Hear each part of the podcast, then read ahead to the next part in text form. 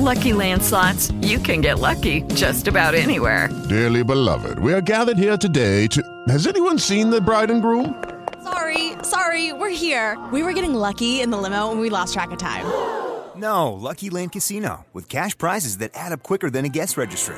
In that case, I pronounce you lucky. Play for free at LuckyLandSlots.com. Daily bonuses are waiting. No purchase necessary. Void were prohibited by law. 18 plus. Terms and conditions apply. See website for details. Spesso il male di vivere di Eugenio Montale. E però prima di leggere questa poesia, leggiamo un brano in cui Montale cioè, ci mostra, ci dice insomma quello che pensa sulla poesia stessa. Cioè eh, una riflessione, diciamo, di poetica si dice, no? quindi una riflessione sulla poesia. Dice Eugenio Montale, ho scritto poesie e per questo sono stato premiato. Infatti ehm, Montale ha ricevuto diversi premi, tra cui anche il premio Nobel. Ma sono stato anche bibliotecario, traduttore, critico letterario e musicale e persino disoccupato per riconosciuta insufficienza di fedeltà a un regime che non potevo amare.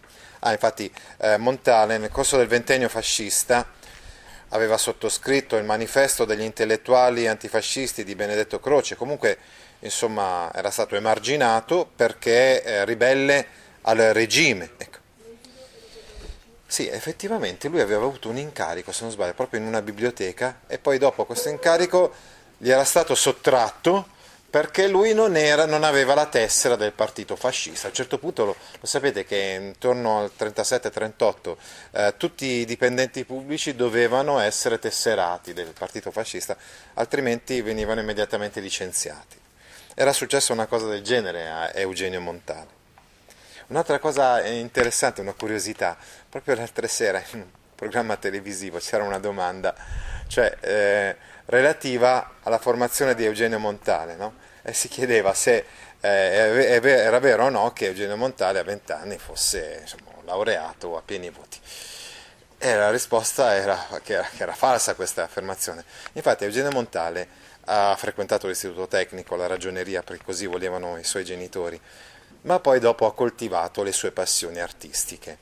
Prima di tutto la passione artistica musicale, voleva diventare baritono, voleva fare cantante di lirica, insomma. e poi dicevamo questa passione per la poesia. Dice nel 76 Eugenio Montale, il mondo è in crescita, no scusate, in ogni modo sono qui perché ho scritto poesie, un prodotto assolutamente inutile, ma quasi mai nocivo, e questo è uno dei suoi titoli di nobiltà.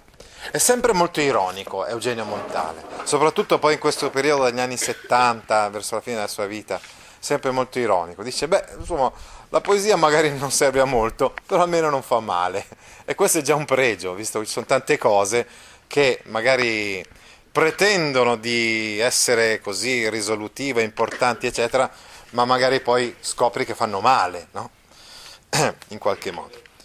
Il mondo è in crescita, quale sarà il suo avvenire non può dirlo nessuno, ma non è credibile che la cultura di massa, per il suo carattere effimero e fatiscente, non produca per necessario contraccolpo una cultura che sia anche argine e riflessione.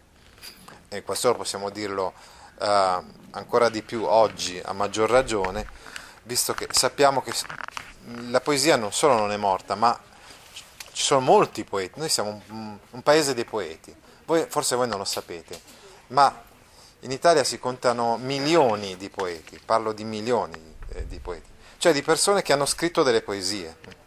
E le pubblicano in vario modo, sia una pubblicazione diciamo, in cartaceo o in altri modi. Dicevamo, rimane sempre uno spazio per la riflessione. Potrà sopravvivere la poesia nell'universo delle comunicazioni di massa? È ciò che molti si chiedono, ma a ben riflettere la poesia non può essere che affermativa. Eh, se si intende per poesia, scusate, penso la risposta non può essere che affermativa. No? Certo che può sopravvivere la poesia nell'universo delle comunicazioni di massa, potrebbe esserci un errore di stampa qua. Eh? Se si intende per poesia la cosiddetta bellettristica, la belle lettre, sono la, letteratura detto in francese, belle lettre. le belle lettere, cioè poesia scritta secondo i criteri convenzionali per ottenere facili effetti. È chiaro che la produzione mondiale andrà crescendo a dismisura. Se invece ci limitiamo a quella che rifiuta con, con orrore il termine di produzione, quella che sorge quasi per miracolo, sembra imbalsamare tutta un'epoca e tutta una situazione linguistica e culturale, insomma la grande poesia che sa incarnare lo spirito di un'epoca, allora bisogna dire che non c'è morte possibile per la poesia. Quindi dice, anche qua è piuttosto ironico, non so se avete colto la sottile ironia, dice, comunque la poesia sa incarnare eh, lo spirito di un'epoca, anche se è un'epoca insomma, non così bella come quella che, che stiamo vivendo noi. Farà da testimone, quindi comunque ci sarà ancora spazio per la poesia, e come? Adesso invece eh, dicevamo che volevamo leggere la poesia Spesso il male di vivere, che è tratta dalla raccolta poetica Ossi di Seppia, che è la prima grande raccolta poetica di Eugenio Montale, anche la più conosciuta, a differenza però di Ungaretti, poi Montale ha scritto delle raccolte poetiche in seguito molto affermate. Siamo alla pagina 198, eh? 198.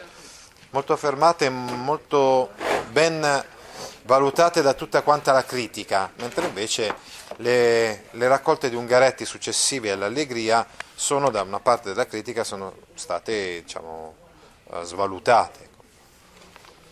Allora, Ossi di Seppia liriche composte dall'autore sin dal 1916. Praticamente Montale eh, è nato otto anni dopo Ungaretti, nel 96, 1896, quindi nel 16 aveva 20 anni. Le sue poesie che ha, ha, che ha composto a partire dai 20 anni, dai 20 ai 30 anni circa, insomma, eh, sono state conglobate in questa raccolta degli ossi di seppia.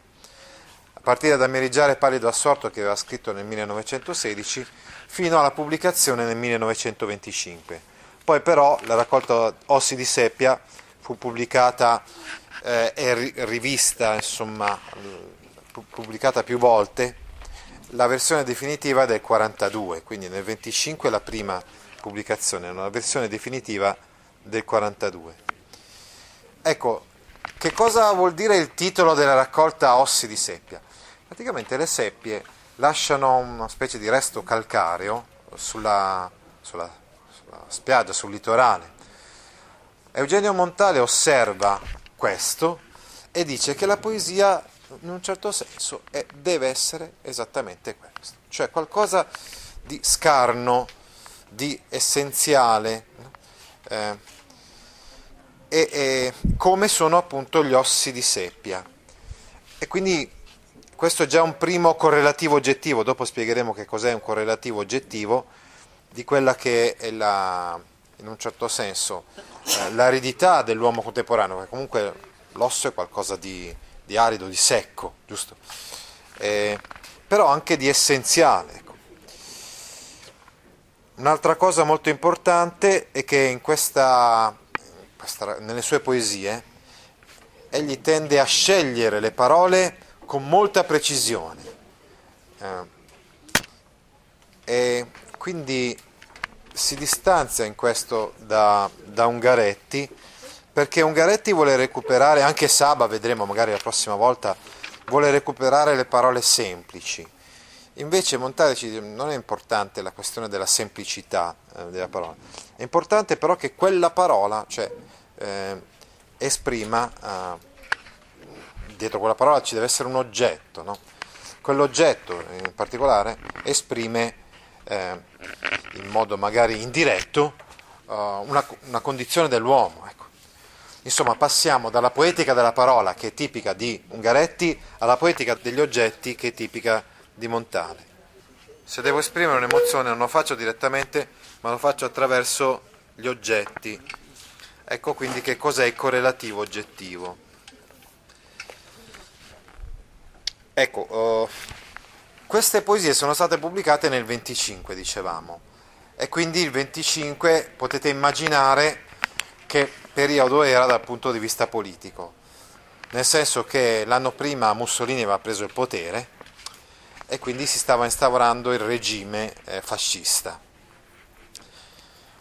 È evidente quindi che eh, Montale vuole esprimere in queste poesie anche una condizione, una condizione esistenziale sua personale, è una condizione in genere del mondo che lo circonda, che è una condizione molto negativa.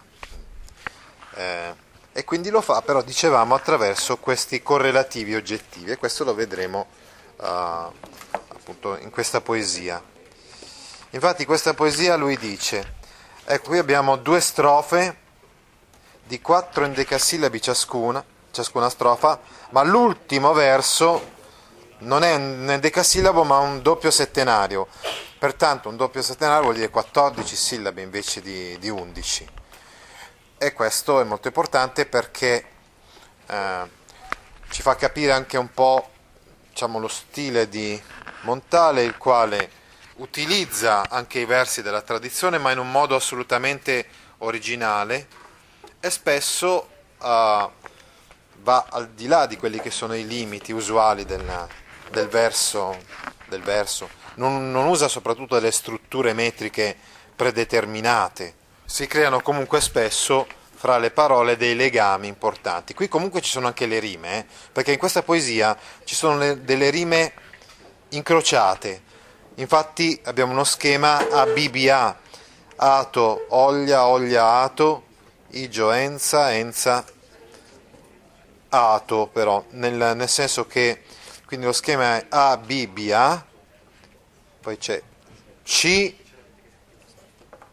E, E, ma riprende la A, poi nell'ultimo verso riprende eh, CD di A, scusate, CD di A nella seconda strofa, perché riprende la, la rima A, insomma la prima rima, nel, nell'ultimo, nell'ultimo verso.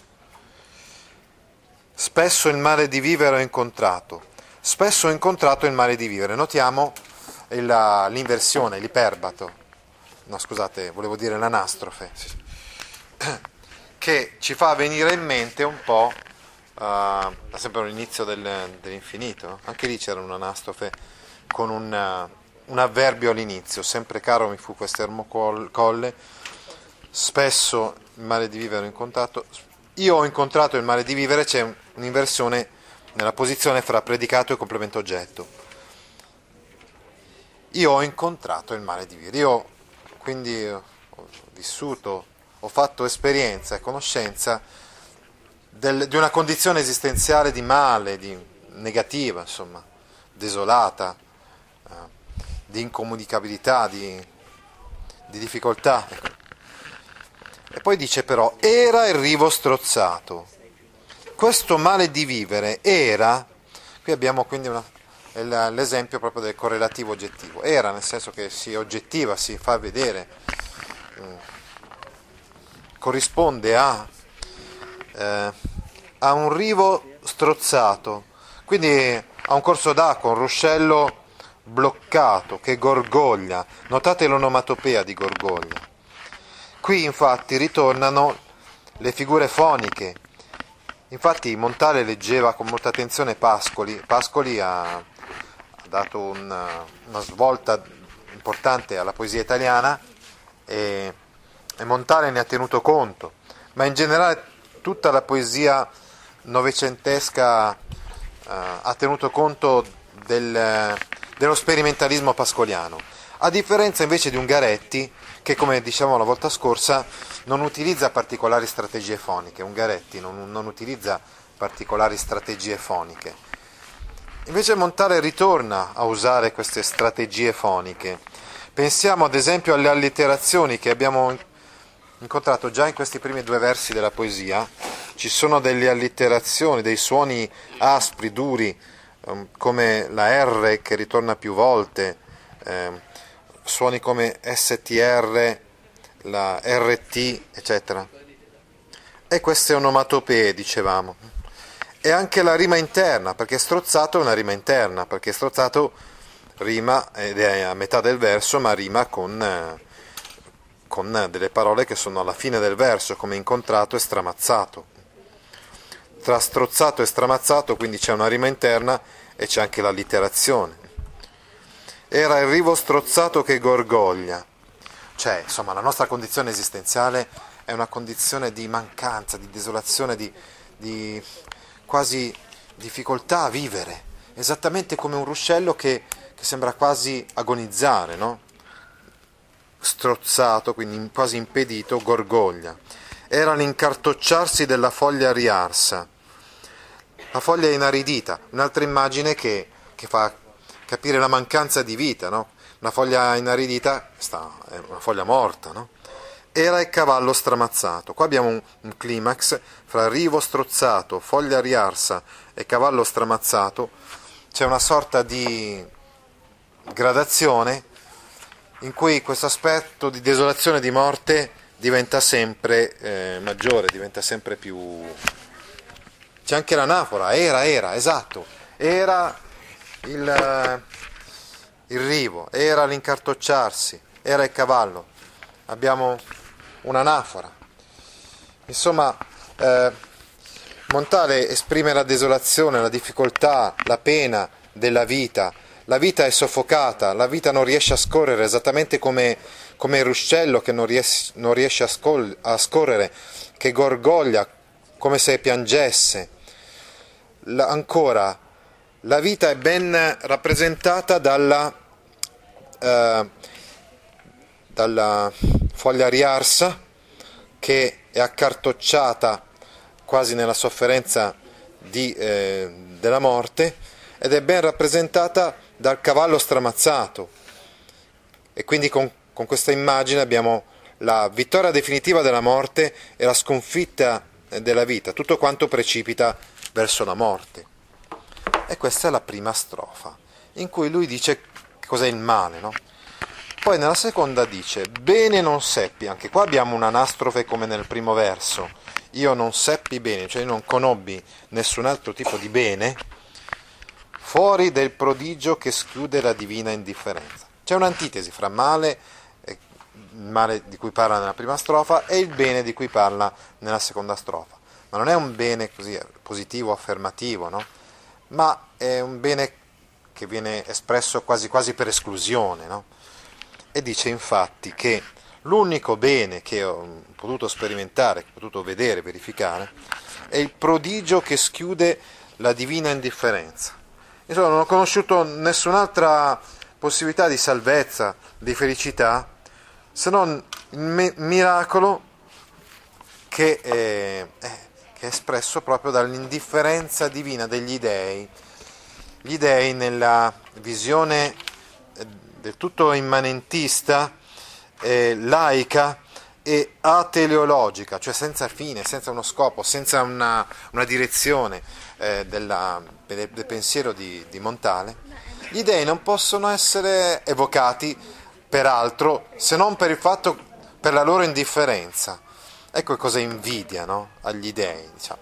Montale invidia agli dei l'indifferenza di fronte al male che si percepisce, che si vive eh, nella propria pelle. L'unica salvezza sarebbe quella di estraniarsi. Eh, qua possiamo fare riferimento, se volete, anche alla religione buddista o alle filosofie eh, orientali, o comunque al tentativo di eh, estraniarsi dalla, dalla, realtà, di non provare, eh, non provare passioni, di non provare, eh, eh, cioè di distaccarsi no, di fronte alla, alla realtà, eh, di fronte alla essenzialità delle cose. Ecco qui abbiamo una grande differenza rispetto a Leopardi. Leopardi vuole certe volte ribellarsi contro la natura, mentre invece Montale dice l'unica cosa che possiamo oh, sperare è quella di distaccarci totalmente eh, dalla realtà, questa divina indifferenza di cui parla in questa poesia. Era la statua nella sofferenza del meriggio e la nuvola e il falco alto elevato. Riprende la metafora dell'era, cioè riprende il correlativo oggettivo.